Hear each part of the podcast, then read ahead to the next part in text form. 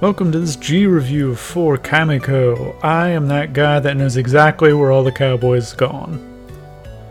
Kamiko is a very small game for the Nintendo Switch. Came out, I believe, within the first couple months of the Switch's launch. Just so you know, there is a fly around my head right now. I just want you to know what I go through to record these, like a professional. Anyways, Kamiko.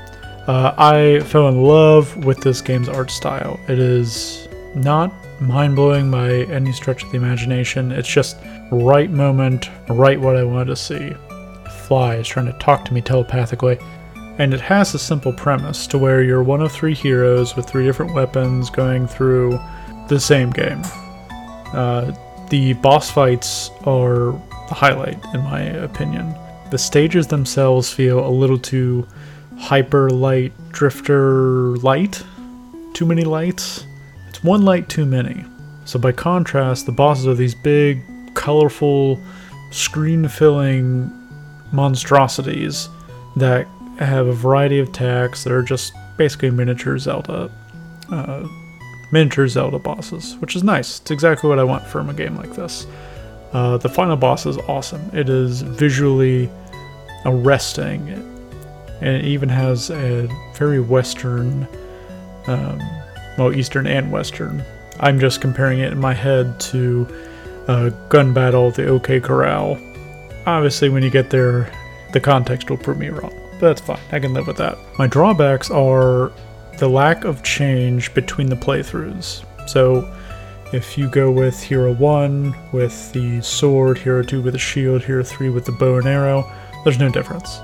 Uh, this side of their the hero's main attack and their specialties. For instance, the shield, my main, for reasons you can read about in the review.